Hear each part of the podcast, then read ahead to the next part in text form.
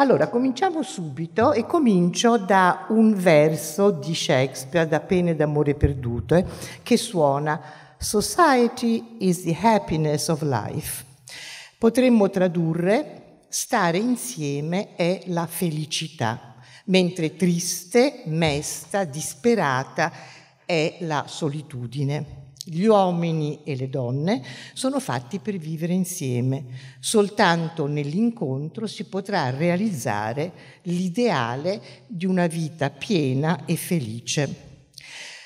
Questo verso di Shakespeare descrive alla perfezione il valore e il senso che i protagonisti del gruppo di Bloomsbury, o detti Bloomsburys, cioè le bacche in fiore, come scherzosamente giocando con il doppio senso di bloom e di berries, li chiamavano i contemporanei con, con ironia, con condiscendenza.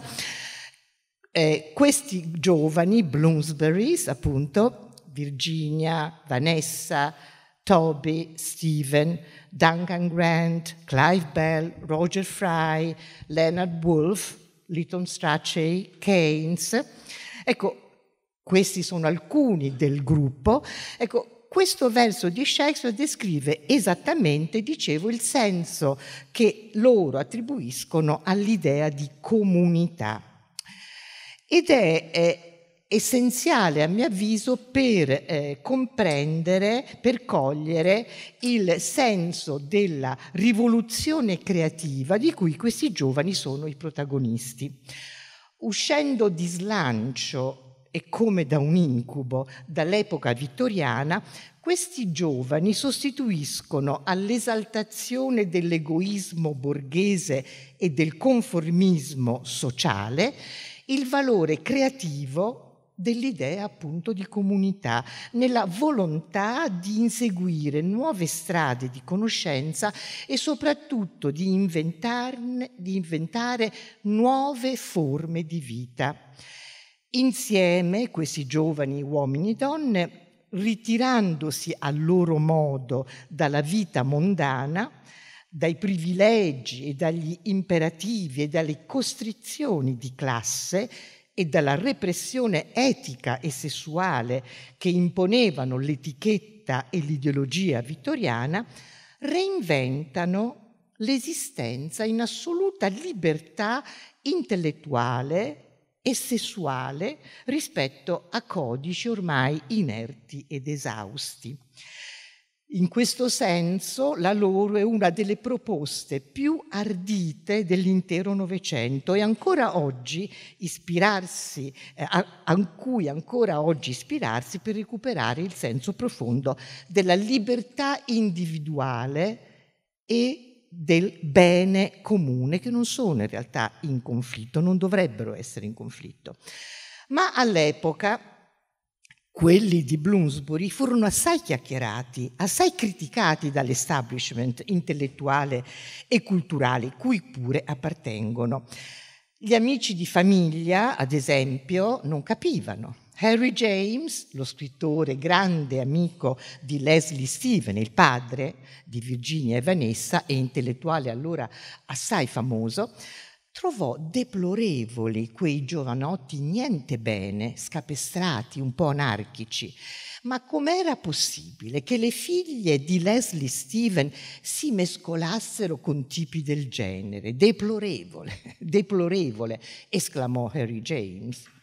Pochi giorni prima del matrimonio di Vanessa con Clive Bell andò James a in visita a Gordon Square, proprio nel bel mezzo di Bloomsbury, portando a Vanessa in dono una scatola antica d'argento per tenere le forcine, perché la giovane, bellissima donna legasse i capelli, dono quanto mai femminile.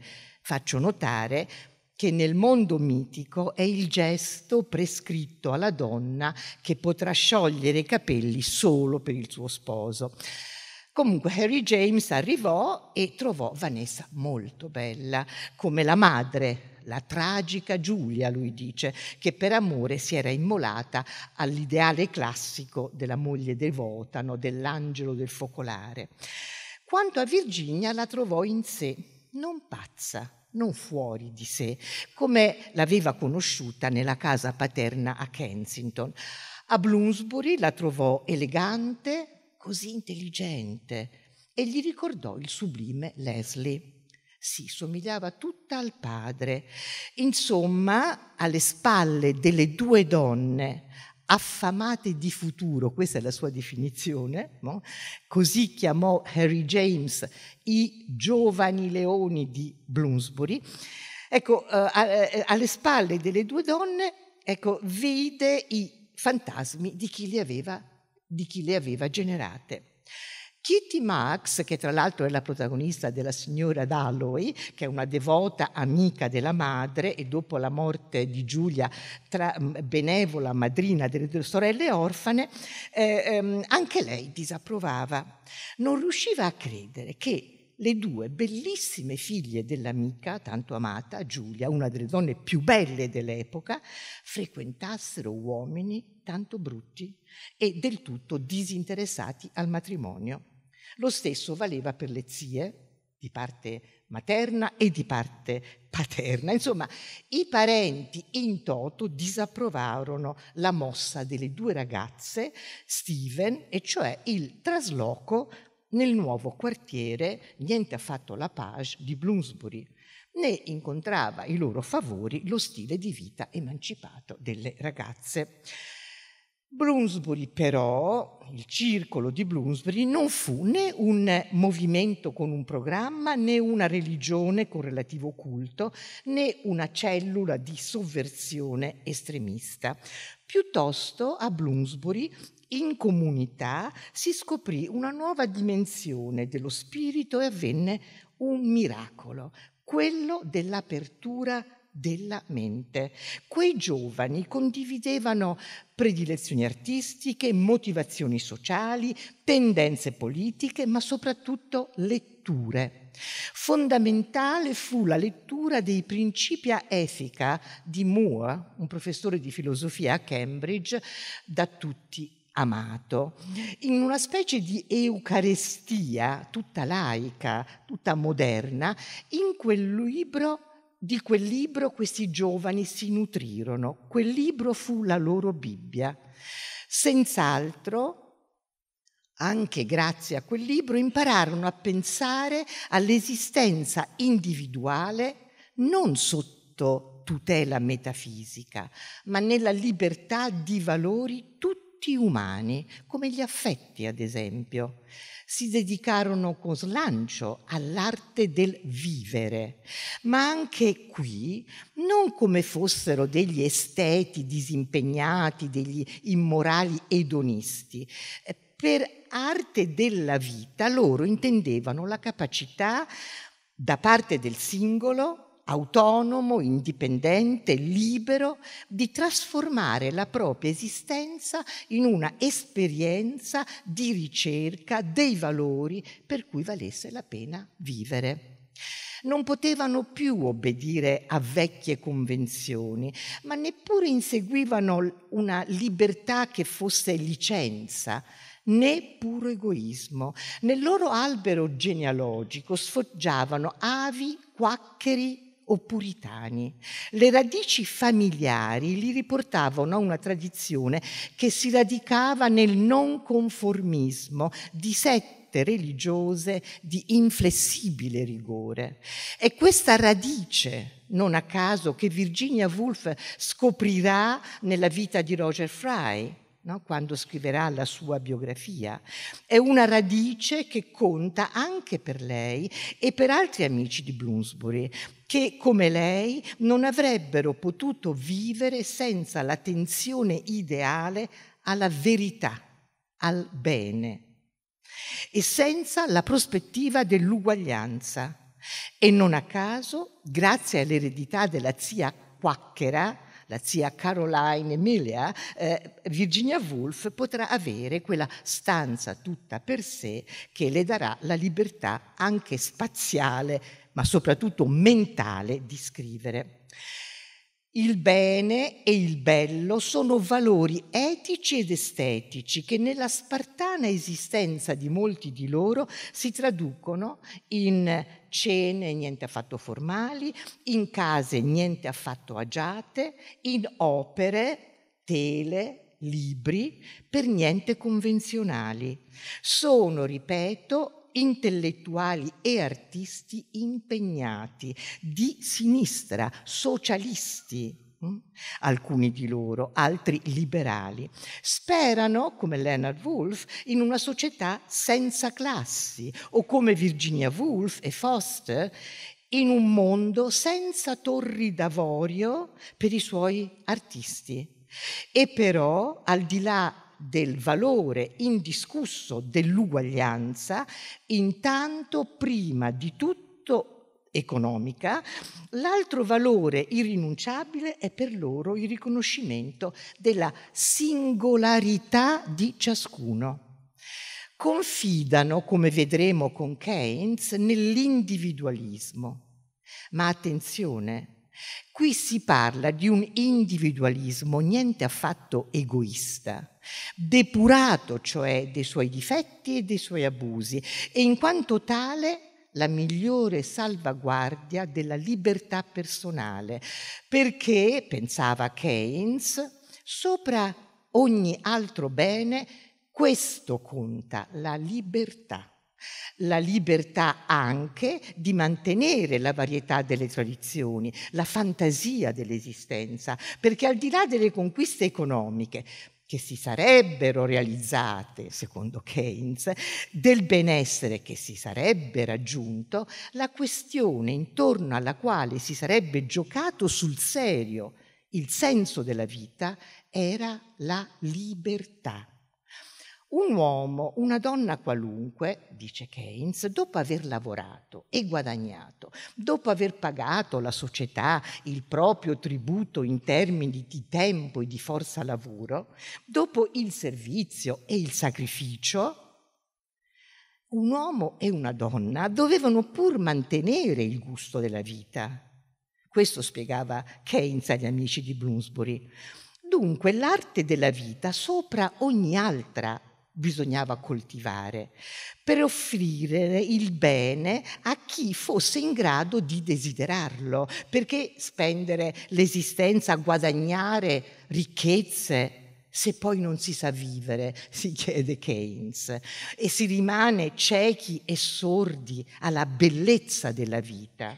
No? Questo si chiede Keynes, un economista creativo che dirà anche un buon economista deve possedere una combinazione di doti assai rara, e cioè essere insieme uno storico, un matematico, un filosofo, capire i simboli, saper usare le parole, osservare il particolare alla luce del generale e nel pensiero combinare insieme l'astratto e il concreto. E soprattutto tutto, sono parole sue, deve saper analizzare il presente alla luce del passato e con in mente obiettivi futuri. Tutte cose che in effetti lui seppe fare da economista speciale qual era? Speciale per qualità naturali, no, iscritti nel suo genio, o daimon, però ben coltivato da un'educazione ai classici e alla matematica. Se del gruppo di Bloomsbury mi soffermo su Keynes è perché di Virginia e Vanessa ormai sappiamo che ne furono il fulcro, ma contano anche, per la rivoluzione creativa di cui parlo, un economista come Keynes, uno storico e critico d'arte come Roger Fry, sui quali metterò qui l'accento, perché la rivoluzione di Bloomsbury è una rivoluzione che sovverte paradigmi etici, politici, estetici. Allora, Keynes. Keynes è uno storico, un matematico, un filosofo, un brillante retore, dotato in modo naturale di una felicità proprio dell'espressione, un elegante scrittore, qualità che dimostra in particolare in un breve memoir dal titolo Melchior, un nemico sconfitto, che vi, confi- che vi ehm, invito, invito a leggere, che scrive il 12 febbraio del 21, anzi il 12 febbraio del 21, eh, legge questo memoir agli amici di Bloomsbury raccolti per l'occasione, no? eh, eh, per, proprio per condividere questa memoria no? in comunità, no? la memoria dei loro ideali. Tra parentesi, quella di Keynes è una vera e propria performance oratoria recitata ad alta voce no? ed è la cronaca di un incontro alla conferenza di pace di Parigi. Ed è un testo tanto più speciale perché sappiamo che Keynes non scriverà mai un'autobiografia, anche se quello biografico è un genere che a lui interessa molto, no? E interessa molto alla comunità di Bloomsbury, non so, pensate a Strachey che scriverà eh, il, gli eminenti vittoriani, la regina Vittoria, eccetera, eccetera. Comunque eh, eh, Keynes scriverà degli essays in Biography, ehm, dove isola con molta chiarezza alcune figure del mondo culturale e scientifico a lui contemporaneo e ricostruirà appunto i tratti di questa intelligenza britannica veramente molto interessante, che si distingue, secondo Keynes, per il rigore del pensiero, per l'amore del vero? Per la sua attenzione pratica, per una istintiva insofferenza di ogni forma di sentimentalismo e vacuità metafisica, oltre che per lo spirito di abnegazione e per l'impegno civile. Tratti questi che sono condivisi dai principali eh, protagonisti del gruppo di Bloomsbury, i quali, insisto e ripeto, vengono da famiglie di tradizione non conformist, dissenter. Questi sono dei dati molto interessanti. Quindi non sono loro semplicemente, come sono stati intesi, gli esponenti privilegiati di una razza e di una classe borghese cieca e avida, sono intellettuali impegnati non a conservare, ma a cambiare il mondo che hanno trovato, sapendo trasformare l'agnosticismo dei propri antenati in impegno civile e facendo appunto della loro vita un'avventura di conoscenza. Allora, se ispirandosi al medesimo umanesimo e idealismo e modernismo degli artisti di Bloomsbury, il giovane economista Keynes a Parigi è capace di cogliere nel particolare il generale, e cioè ad esempio, leggete quel piccolo saggio, è, è splendido, leggere negli occhi del banchiere ebreo di Amburgo Karl Melchior la dignità della sconfitta, questo è anche per la sua coltivata e moderna flessibilità mentale che lo rende capace di spostare il punto di vista, come fa Virginia Woolf nei suoi romanzi modernisti, no? e dunque di mettersi nel posto dell'altro, dello sconfitto, e capire la colpa del vincitore, quell'eccesso di hubris da cui sarebbe defragato il nazismo. Grande lezione che ci viene da chi sa cogliere la verità nell'attenzione ai comportamenti umani e pensare l'economia anche come una scienza morale, purtroppo facoltà oggi piuttosto desueta. Forse solo ad Atene nel V secolo o nella Roma dei tumultuosi tempi dell'età dell'impero o a Parigi inizi secolo o tra il 18 e il 33 a Weimar, nella Repubblica di Weimar, quando più pur nell'inquietudine, nella violenza e nelle privazioni, nuove libertà sociali e politiche vennero alla luce, sullo sfondo di vibranti movimenti artistici, si raggiunse il picco di civiltà che si toccò in questi anni, prima a Cambridge e poi a Bloomsbury. Al centro, ripeto, la coltivazione dell'arte dell'amicizia, resa possibile da una affinità di pensiero che invitava alla vicinanza, ma salvaguardava l'indipendenza, e da una profonda coscienza sociale che mirava a condividere il piacere del bello, la gioia dell'esercizio retto, veloce, sicuro della mente, che come una freccia coglie il suo oggetto che è sempre e soltanto la ricerca del bene e del vero. L'estasi di cui parla a volte Virginia Woolf è proprio questa. Le serate di Bloomsbury no, producevano questa tensione. Sono le due sorelle Steven, Vanessa e Virginia, a creare Bloomsbury. Nel febbraio del 1904 Leslie, Sir Leslie Steven, il padre, muore. In autunno i quattro Steven traslocano al numero 46 di Gordon Square, in una casa vittoriana con alte finestre che affacciano sulla piazza. Per chi veniva da Hyde Park Gate, Bloomsbury era il posto più eccitante e più romantico del mondo. Era stupendo, dice Virginia, affacciarsi alla finestra del salotto e vedere tutti quegli alberi giù nella piazza. L'aria, la luce furono una rivelazione dopo le ombre della casa di Kensington. Bloomsbury era tutto il contrario. Fuori il rumore assordante, strani figuri sinistri strisciavano furtivi davanti alle finestre, ma era così eccitante, così nuovo. Un quartiere povero, ma l'ombelico del mondo per chi, del, del mondo che interessava gli, gli orfani Steven. Lì accanto la stazione di King's Cross, coi treni per e da Cambridge, la British Library, il British Museum, l'Università di Londra, che altro volere. Mm? Fu eh, Vanessa a liquidare Hyde Park Gate in Gordon Square per rendere tutto più nuovo e più fresco, fece dipingere le, le, pareti della casa di bianco, niente damasco, niente tappezzeria di Morris alla parete. No? Non più arredi di felpa rossa e lacca nera, ma soprattutto dappertutto chintz bianco e verde. Oggetti che nell'oscurità di Kensington non si erano mai notati, quadri di Watts, stipi fiamminghi, porcellane azzurre, a Bloomsbury splendettero in piena evidenza. Al primo piano venne creato un ampio salotto per ricevere gli amici. Ai piani superiori ognuna delle sorelle ebbe una stanza tutta per sé. Lo stesso valeva anche per i fratelli, ma per loro non era una cosa nuova, no? avere una stanza tutta per sé.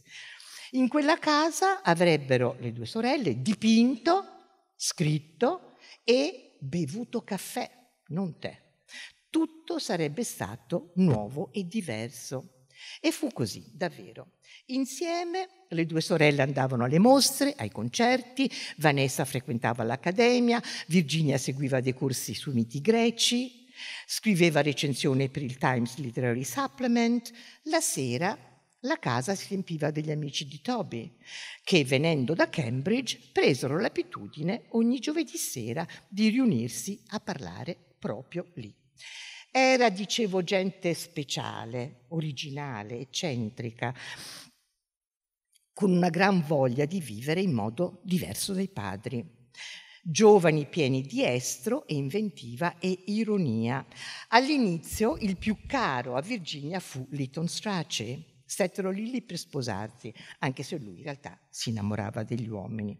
C'era poi Leonard Woolf, diverso, ma anche lui straordinario. Giocando col proprio nome Wolf, col, col nome eh, appunto di Leonard, eh, Toby lo chiamava il lupo. Eh, il padre di Leonard aveva messo in effetti la figura di un lupo nello stemma di famiglia, con il motto, in una sola parola, thoroughly, cioè fino in fondo, fino alla fine, senza mai arrendersi, ostinatamente, caparbiamente. Così avrebbe vissuto il padre. Il figlio lasciò perdere lo stemma, ma visse tutta la vita nell'obbedienza a quell'avverbio, thoroughly. Era feroce nelle sue idee e convinzioni, un vero selvaggio, diceva Tobe, mm? un misantropo ebreo assetato di giustizia sociale, lo definì. Un altro amico che giunse a, nel salotto di Gordon Square era Sidney Saxon Turner, che era un prodigio di cultura, di erudizione, sapeva a memoria tutta la letteratura greca, poesia, tragedia, scriveva lui stesso poesia, suonava il piano, era appassionato, un appassionato cultore dell'opera, la sua conoscenza della letteratura inglese era immensa. Silenzioso, esile, arrivando a notte tarda, batteva la finestra come una farfalla notturna e solo molto tardi, di solito, intorno alle tre del mattino, cominciava a parlare, dicendo cose di grande acutezza. C'era poi Clive Bell, un mistero, non propriamente un intellettuale, piuttosto un edonista intelligente, sensibile, un vero artista. Aveva sensi sofisticati, occhio e orecchio raffinati e un gusto irriducibile per la vita. Era impossibile resistere alla sua simpatia. Lo stesso valeva per Toby, hm?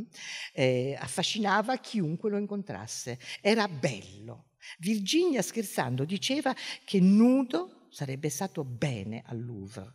Era un dio, un eroe greco, grande, alto, ispirava fiducia. Era stato lui a iniziare Virginia all'amore della letteratura greca. Quando tornava dal college di Cambridge, dove le ragazze non potevano andare, Toby raccontava a Virginia che lo ascoltava rapita le gesta di Achille e di Ettore. Le due sorelle non stavano in sé dall'eccitazione. I giovani entravano esitanti, quasi volessero scomparire, strisciavano contro le pareti e in silenzio andavano a sedersi sui divani.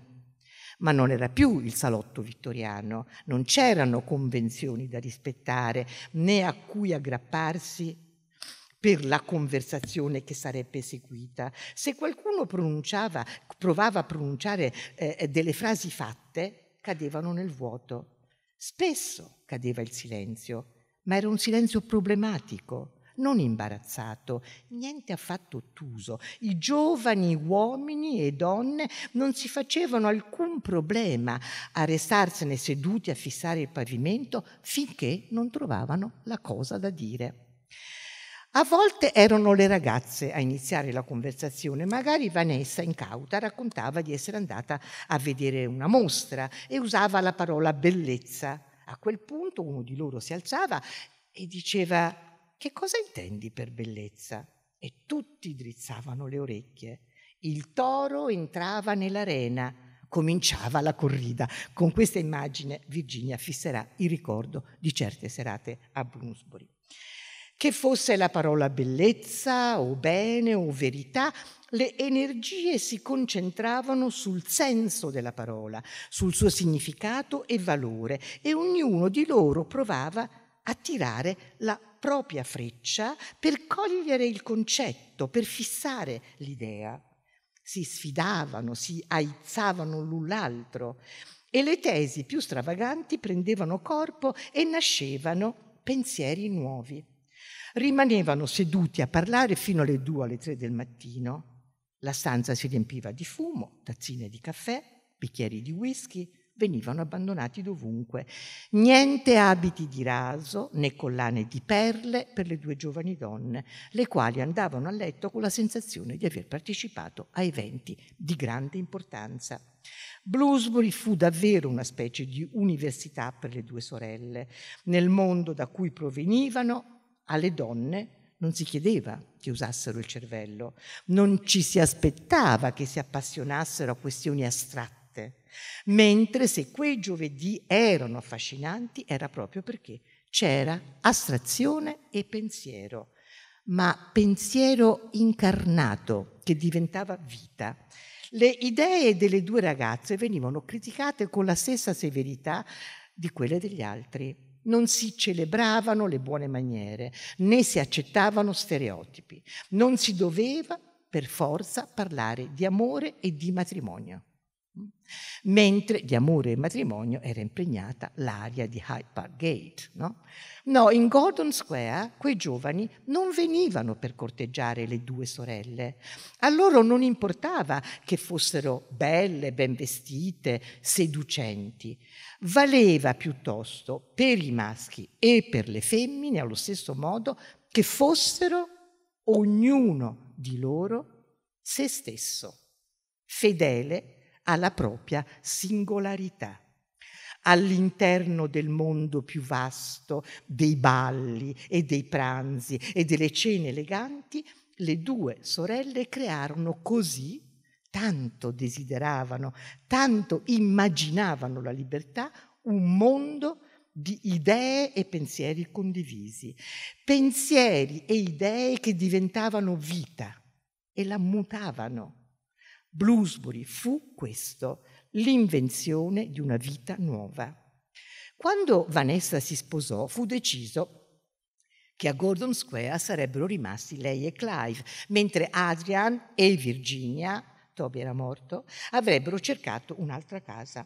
Si spostarono di poco in Fitzroy Square, dall'altro lato di Tottenham Court Road. Al piano terra sistemarono lo studio di Adrian e dietro la sala da pranzo. Al primo piano, nel grande salone, con finestre alte fino dal soffitto al pavimento, Virginia appese in bella vista il ritratto del padre dipinto da Watts. Qui Bloomsbury sarebbe continuata, o meglio, un giovedì qui e un giovedì in Gordon Square. Sopra Virginia arredò le sue stanze di libri e di carte. Si era portata alla sua scrivania una specie di leggio dove scriveva in piedi, come Virginia, come Vanessa di fronte al cavalletto. In aprile, a Parigi, insieme a Vanessa e Clive, Virginia incontra Duncan Grant, anche lui pittore. Suo padre, di Duncan Grant, era il fratello più giovane di Lady Strachey, la formidabile, potentissima madre di Lytton, il quale Lytton, del cugino Duncan, si innamorò perdutamente. Virginia lo descrive come una specie di Amleto, tetro, silenzioso, ma attento alle parole degli altri, uno che amava ascoltare. Dava l'impressione di essere un uomo libera, libero, naturale e si lasciava amare da uomini e donne indifferentemente. Era cresciuto in India, dice eh, Virginia, esposto alle luci, ai colori, ai bazar di quel paese favoloso portava in sé qualcosa di esotico. Raccontò a Virginia di sé bambino in adorazione delle vette dell'Himalaya e parlò di elefanti immensi, di tigri agilissime. Fecero molta amicizia e tornando a Londra, Duncan andrà ad abitare anche lui a Fitzroy Square numero 22. I benpensanti sparlavano del fatto che Virginia dividesse la casa con degli uomini, oltre al fratello Adrian, Maynard Keynes, Duncan Grant, Leonard Wolfe. Circolavano strane voci che si denudassero tutti insieme e si accoppiassero sui divani in mezzo al salotto. Si favoleggiava di una certa serata in cui Vanessa accaldata per le danze, cominciò uno striptease che la lasciò a seno nudo. E di un'altra sera, quando Maynard Keynes e Nessa si accoppiarono sul pavimento, mentre Duncan, ora l'amante di Maynard, imitava Ninsky ballando sulle punte dei piedi davanti a Lidia Lopokova, che era una ballerina che poi sposerà Keynes.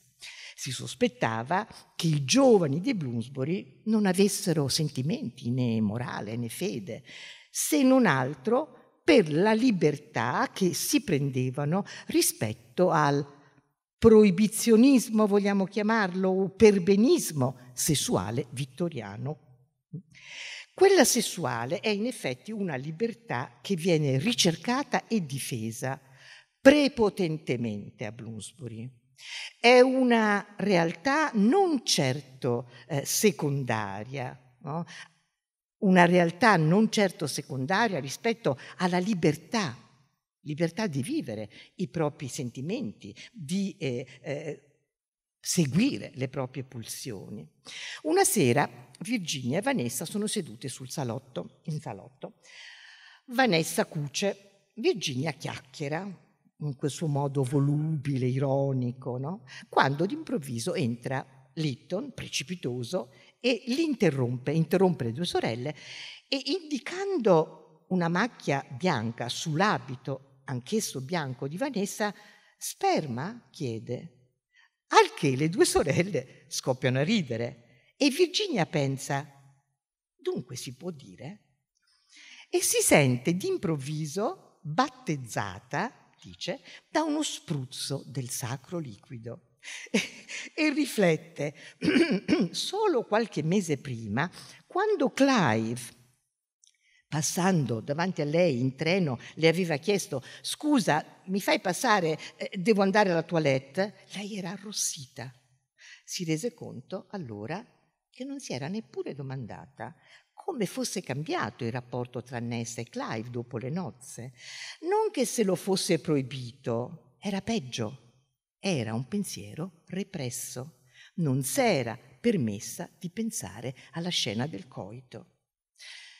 Da quel momento in poi non si parlò d'altro e l'effervescenza del desiderio non più negato penetrò in ogni aspetto della vita intellettuale, morale e creativa del gruppo. Si parlava di copulazione con la stessa eccitazione e apertura e schiettezza con cui si discuteva della natura del bene. E si potevano amare gli uomini e le donne indifferentemente. Sul tema del sesso, come su quello degli affetti, si potevano sperimentare variazioni le più stravaganti. Non faceva scalpore che una donna o un uomo avessero diversi amanti. La fedeltà non era affatto considerata la più alta forma di vita matrimoniale. E questo, osservò Leighton Strachey, fu un grosso passo avanti nella civiltà, non solo di Bloomsbury. Fu riconoscere che le emozioni fanno parte della vita, l'intelligenza non è separata dalla sensibilità, dal sentimento e al cuore si deve sincerità come si deve rigore all'intelletto. Clive Bell portò nel gruppo Roger Fry, il quale affascinò tutti.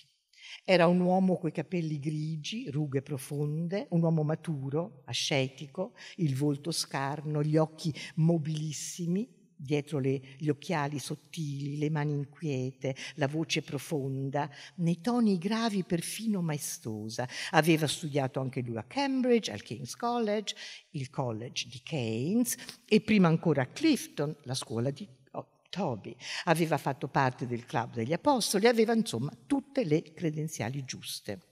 Con Fry, con Roger Fry, arrivarono i pittori Rothenstein, Sickert, Tonks, arrivò il poeta Yeats, venne il matematico Norton, la quintessenza di Cambridge. Ripeto, passavano notti intere a parlare, poi all'alba andavano a Covent Garden. Era bello il mercato a quell'ora. Apparve Ottoline, Lady Ottoline Morrell, la splendida, generosa aristocratica, insoddisfatta della propria classe, che sperava di trovare negli artisti vita, ardore, coraggio, doti che non trovava nell'aristocrazia. Riceveva lei gli artisti nel suo salotto di Bedford Square, a cinque minuti dalla casa di Virginia. Venne portando il pittore Augustus John, con la sua modella e amante Dorelia e invitò Virginia ad andare da lei. E Virginia ci andò con Rupert Brooke. Vi incontrarono Winston Churchill, che dopo di lì era diretto a Buckingham Palace, e Francis Dodd, pittore della Royal Academy, e sua zia Susie, che spiegò in dettaglio a Vanessa come eliminare, a costo di battaglie feroci, gli scarafaggi. Bloomsbury era soffuso di splendore e illusione. C'erano intrighi e gelosie e amori nascevano e si disfacevano, c'era vitalità, c'era allegria. Fry, coi suoi pittori, avevano imposto nuovi colori e Virginia e Vanessa si vestivano con abiti ispirati ai quadri di Gauguin e si architettavano scherzi. Il più clamoroso, straordinario, fu la beffa del Dreadnought, quando il gruppo di Bloomsbury, alcuni di loro, si finsero principi e ambasciatori di uno Stato africano e si presentarono alla potente nave da battaglia Dreadnought, tutti insieme, Virginia tra gli altri, vestita da Abissina, e Adrian nei panni del traduttore, e furono ricevuti dagli alti ufficiali della Marina, tra cui c'era là il loro cugino William Fish. Adrian continuava a parlare, mezzo greco, mezzo latino, mezzo swahili, no? Virginia a bofonchiare, prima di Berlusconi, bunga bunga. Nessuno lì per lì si accorse che era una buffonata. Poi, quando in alto loco scoprirono la messa in scena, rabbrividirono tutti. Il comandante William Fish, appunto cugino degli Stephen, mise poi le cose a tacere. Per il perdono, però, gli artefici dello scherzo dovettero porgere le loro scuse all'ammiragliato. Eh, però, secondo Adrian e Duncan, il primo lord dell'ammiragliato si era molto divertito e Virginia ricevette lettere di fuoco dalle cugine Fisher. No? Ecco, erano giovani e amavano lo scandalo, però non si erano immaginati neppure alla lontana quello che sarebbe successo quando Roger Fry organizzò la mostra sui post impressionisti. Per l'inverno 1910-11 le Grafton Galleries non avevano alcuna mostra da esibire. Così chiesero a Fry, non voleva organizzare una mostra di pittura contemporanea? Fry ingaggiò come segretario, suo segretario Desmond McCarthy e andò difilato a Parigi. E lì, di lì, portò a Londra 21 Cézanne, 37 Gauguin, 20 Van Gogh, tra cui i girasoli, Rouault, Derain, Picasso e Matisse. Li chiamò tutti post-impressionisti, anche se il titolo era impreciso. Non che Fry e Desmond non si aspettassero il dissenso, avevano previsto, anzi, lo sconcerto, ma niente in paragone a quello che accadde. La folla inferocita inveiva. Quelli non erano quadri, neppure un bambino Forse solo un pazzo poteva dipingere a quel modo. Ci fu chi sputò sulle tele alla lettera. Poi però andavano in massa a vedere, magari per imprecare, e la galleria ci guadagnò. Fu un arte moto, commentò Desmond, ma né lui né Roger Fry annegarono tra i flutti. Anzi, hm, Pochi mesi dopo, Fry invitò il pubblico a una seconda mostra di pittori inglesi, questa volta post-impressionisti, e nel 1912 a una seconda versione della prima mostra. Per Virginia fu importantissimo vedere quei quadri.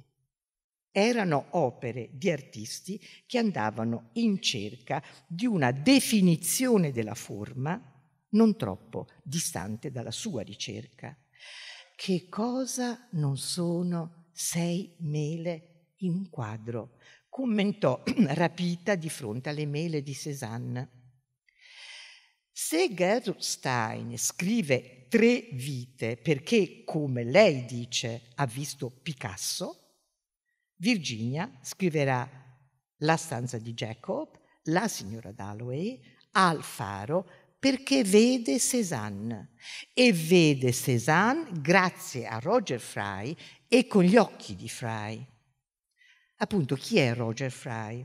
Lo storico dell'arte Kenneth Clark lo definisce la più grande influenza sul gusto dai tempi di Ruskin. Nella misura in cui il gusto può essere cambiato da un uomo è stato cambiato da Fry, dice Clark. Fry è un artista, è uno studioso, insegna storia dell'arte alla Slade School of Fine Arts, dove, lo, dove, conosce Vanessa. È il curatore dei dipinti del Metropolitan Museum di New York.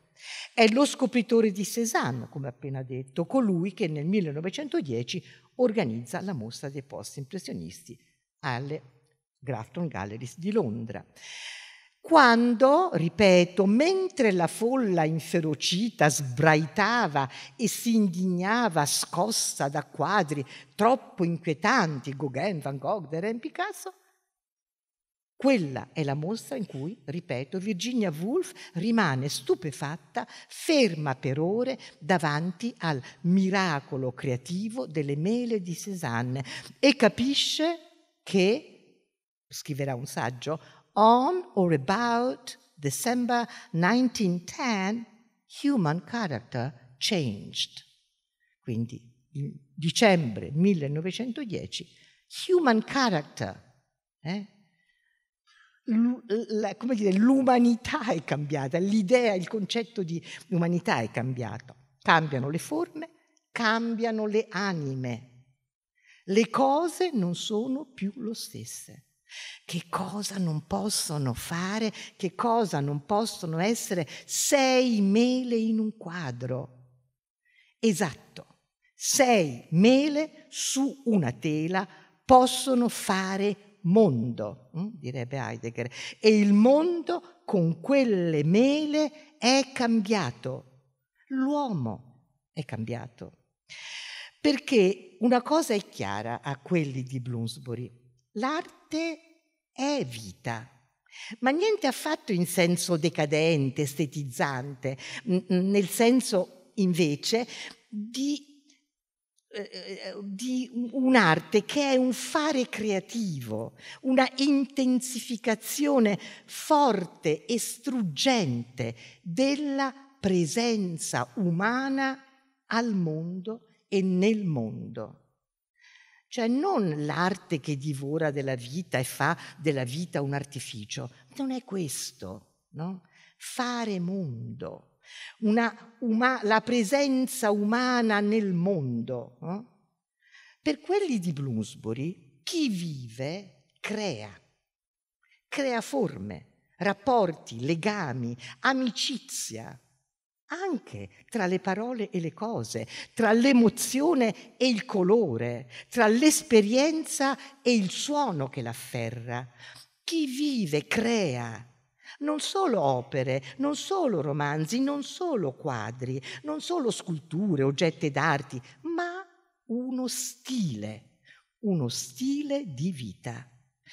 Nati in famiglie vittoriane, con tradizioni che nella maggior parte dei casi gemmano da radici quacchere, l'ho detto, non conformist, dissent, i giovani di Bloomsbury, Woolf, Bell, stracci, eccetera, non si conformano, dissentono, si inventano nuove forme di vita e di pensiero in cui spontaneamente l'estetica si intreccia con l'etica e il bene e il bello si alleano nella volontà di un dire espressivo il cui fine è la verità dell'espressione dell'emozione, per, mentre nel profondo l'atto artistico, il loro atto artistico si sostiene alla umanissima volontà di riparare, riparare, una parola che loro usano,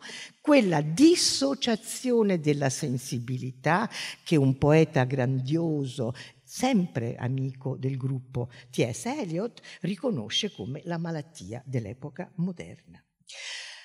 Sì, questi giovani vogliono il bene e il bello e lo cercano nella esperienza concreta della loro esistenza.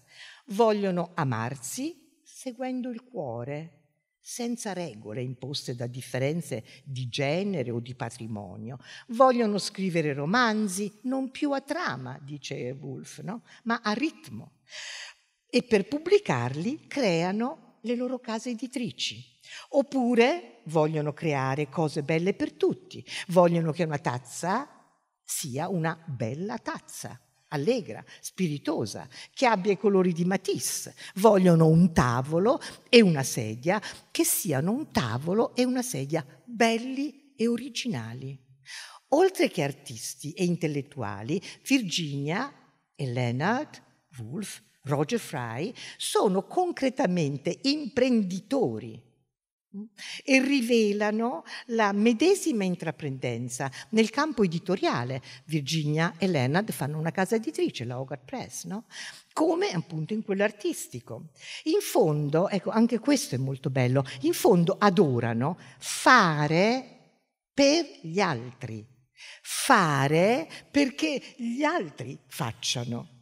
Ecco come nasce l'Omega Workshop un atelier, una bottega d'arte dove l'arte della pittura e della scultura e del design approfondiscono i loro rapporti senza distinzioni gerarchiche, verticali, e dove, al di là di antiquate vittoriane ipocrisie, trionfa il principio del piacere. È bello che l'oggetto d'uso e di consumo dia anche un brivido di emozione estetica. È bello che una porta non sia solo una porta, ma mostri la forma sinuosa di un putto, una grottesca, e che su un tavolo rotondo usato per mangiare compaia una greca. Guardate gli oggetti, sono meravigliosi. O sul tavolo dello studio ci sia l'intarsio di un fiore. È giusto e democratico che un oggetto utile e necessario sia una merce che tutti possono comprare. Ma perché non deve essere bello? Perché non deve dare un'emozione estetica. La contraddizione tra estetica e mercato esisteva, esiste, ma loro la attenuano, provano a offrire un oggetto che è lì per il consumo, pronto all'uso, ma la cui singolarità e unicità risvegli in chi lo usa una coscienza del piacere, che sia, ripeto, una sedia, un tappeto, un cuscino, uno sgabello, un anello, nell'utopia di questi giovani artisti l'oggetto riguadagna tutto intero il suo valore di bellezza. Non è il denaro che lo prezza, che lo compra, a darne il valore, è la somma e la promessa di piacere che soddisfa. Abbiamo sopportato troppo a lungo la, serio- la noia della seriosità ottusa, dice Fry, senza mezzi termini. All'Omega Workshop, nel suo periodo d'oro, gli artisti hanno i nomi di Vanessa Bell, Duncan Grant, Wyndham Lewis, Henry Godier Bresca. Fry insiste però che, come in un'antica bottega medievale, gli oggetti rimangano anonimi che portino solo il marchio della, letta, della lettera greca omega che sta iscritta all'entrata del 33 di Fitzroy Square. Lì, in quell'atelier, si lavora, si espone, lì arrivano i clienti a comprare. I clienti sono George Bernard Shaw, H.G. Wells, uh, William Butler Yeats, Foster, eccentriche figure dell'alta società bohemienne come Lady Ottoline Morel, Maud Cunard e perché no Gertrude Stein, che si aggira tra i colori brillanti delle stoffe, i tavoli e le sedie dipinte, le meraviglie delle posate Fry, delle tazze e delle ceramiche Matisse, del gatto in terracotta di Godier Bresca. Non c'è un altro luogo così a Londra, uno spazio dove artisti e clienti si mescolano e contaminano e le opere d'arte direttamente vanno dal produttore al consumatore. Ma sono anni difficili, gli anni della Grande Guerra l'Omega, aperto nel 13, nel 19, chiuderà 1919. Durerà solo sei anni, ma sono sei anni che cambiano il gusto, sei anni indimenticabili, in cui l'isola si sprovincializza e accoglie suggestioni che vengono dalla pittura e dalla letteratura francese. È anche questo il frutto della promiscuità di Bloomsbury, dove i poeti incontrano i pittori, e Gwen Darwin, nipote di Charles, rampolla della famiglia Wedgwood, con suo marito, il pittore francese Ravera, e con la sorella di Gwen, che è la moglie del fratello di Maynard Keynes, Geoffrey, si accendono di entusiasmo per il poeta e artista William Blake e l'entusiasmo porta Gwen a creare un balletto basato sulle incisioni di Giobbe che viene composto da un suo lo dico per farvi capire la, proprio la tela delle relazioni no?